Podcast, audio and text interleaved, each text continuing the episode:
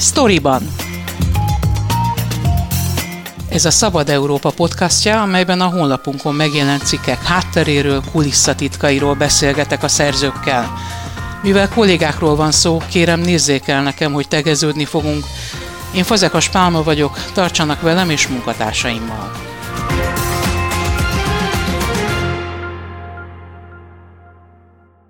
Bátori Robert kollégámmal beszélgetek, aki a Szabolcs utcai hajléktalan kórházat kereste fel. Miért kellett oda elmenni, Robi? Alapvetően azért, mert az elmúlt hetekben kialakult itt egy politikai adokkapok főpolgármester és a kormányzat között.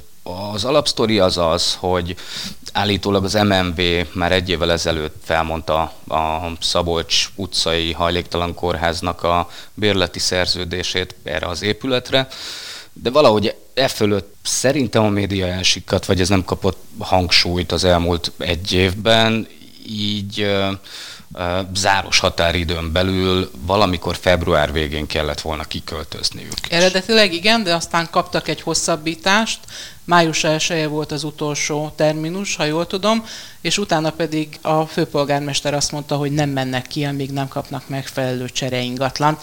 Erről is beszélünk majd, de inkább az érdekelne most engem először, hogy hogyan készültél fel erre a forgatásra, ugye egy videóról beszélünk most. Hajléktalan kórház, nehéz sorsú emberekkel törődnek, foglalkoznak ott, 164 ember sorsa van most a döntéshozók kezében. Fel lehet készülni egy ilyen forgatásra? Mit tapasztaltál ebben az épületben?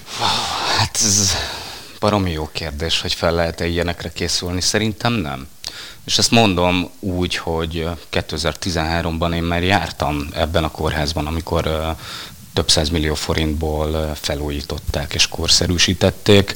Ugye a Szabolcs utcai hajléktalan kórház ez a, ez a részleg, ez a BMSK-i felügyelete alatt van. A BMSK-i gyakorlatilag 3500 fővel és hajléktalan ápol, kezel, altat, törődik velük. Az éves keretük mindenre, erre a szociális, ezekre a szociális ellátásokra ilyen 5 milliárd forint körül van. Ugye ez a BMSKI, csak a hallgató kedvéért, ez a budapesti módszertani központ, melyik hajléktalanokkal foglalkozik itt a fővárosban, és számos intézménye van. Így igaz, tizenvalahány, 19-18 ilyen részleget tartanak fönt, és a hajléktalan ellátásban nyomulnak. Szóval, hogy visszatérve a kérdésedre, nem lehet felkészülni erre. Látogatási tilalom van ugyanúgy a Szabolcs utcai kórházban, mint bármely más kórházban. Az udvarra megengedték, hogy bemenjek. A főigazgató nővel előtte megbeszéltem mindent. Ugye ott a 164 ember van most ebben a kórházban, ebben az épületben megbeszéltük azt, hogy biztosítanak nekem interjúalanyokat, és hát ezt úgy tudták megtenni, hogy ott már mindenki túl van a második körös oltáson.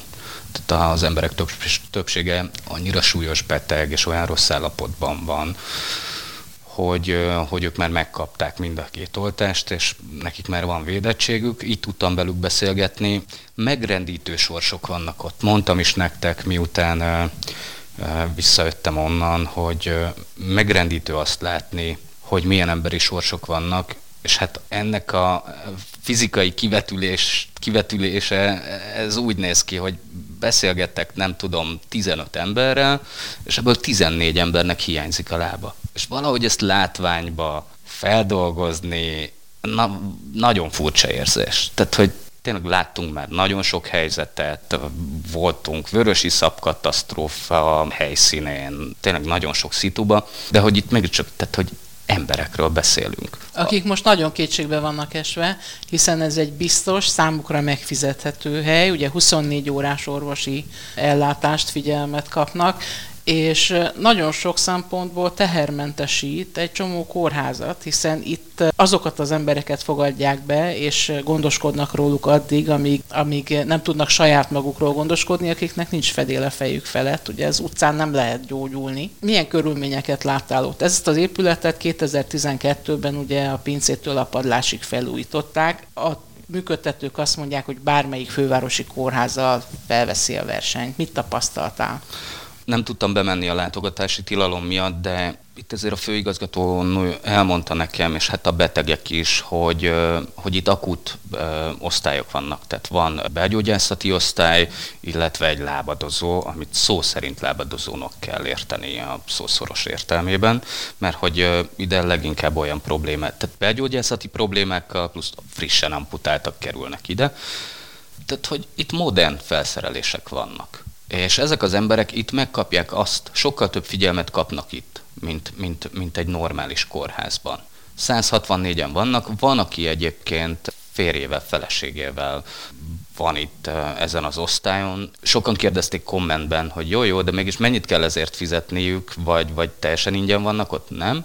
Ez úgy működik, hogy ennek a kórháznak egyébként van uh, átmeneti szállója is, tehát ha esetleg valaki felgyógyul, akkor nem fogják innen kidobni az utcára, vagy szélnek kereszteni. Van arra lehetőség, hogy itt maradjanak egy plusz egy évig, de ezt meg kell pályázniuk. De maximum két évig maradhatnak itt. Havonta Listák persze, vannak? Listák list... vannak? Sokan pályáznak erre? Abszolút. Abszolút, tehát túljelentkezés van, és ha az interjú alanyaim azt mondták, hogy ha innen menniük kell, akkor ők már számolgattak, hogy egyetlen hova tudnak menni, mert hogy a fővárosban azért telítettek ezek az átmeneti szállók, arra meg nincs pénzük ezeknek az embereknek, hogy egy idősek otthonába elmenjenek, ugyanis hát ilyen 40-50 ezres nyugdíjaik vannak, plusz esetleg még hozzájön valami rokkantsági, de hogy ez nem, nem egy ilyen elgetverő összeg.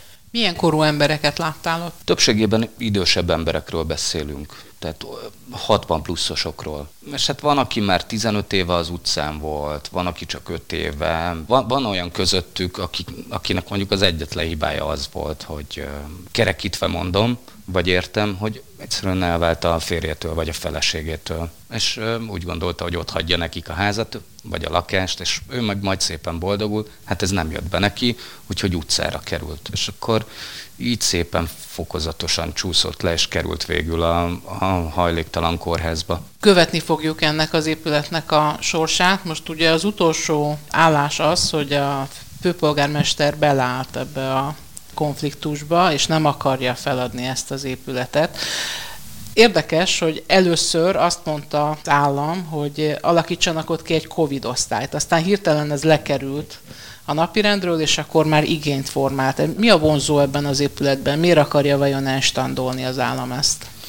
Szabolcs utcai hajléktalan kórház mellett van az Ogyéinak egy épülete, amit most csillivilli módon felújítanak. A lakók azt mondták, illetve akikkel én beszéltem, azt mondták, hogy egész egyszerűen csak rossz helyen van ez a kórház. Tehát ha nem az ogyéinak lenne a telke mellett, akkor ez viga működhetne tovább, senkit nem zavarna, hogy, ott van, senkinek nem kellene. Uh, ugye itt az a, az a, a BMSK-inak, illetve az ott élő, meg ott dolgozó embereknek pont az a nagy szívfájdalmuk, hogy ez, ezt a kórházat több millió forintból újították fel kilenc évvel ezelőtt. Viszont nincs más alternatíva. És ez a baja nyilván a főpolgármesternek is, hogy oké, okay, oké, okay, ha odaadjuk ezt az épületet, akkor ezt a 164 embert, ezt hova vigyük tovább?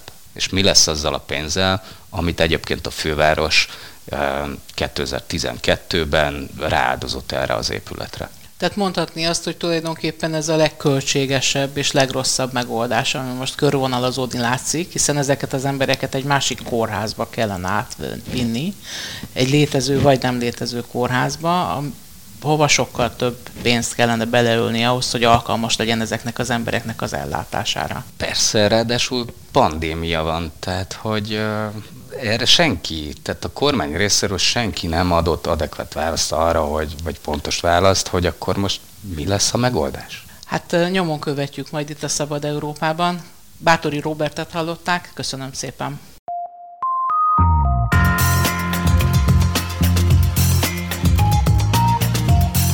Ez volt a Storyban, a Szabad Európa podcastja, a honlapunkon megjelent cikkek hátteréről, kulisszatitkairól, én Fazekas Pálma vagyok, köszönöm figyelmüket munkatársaim nevében is.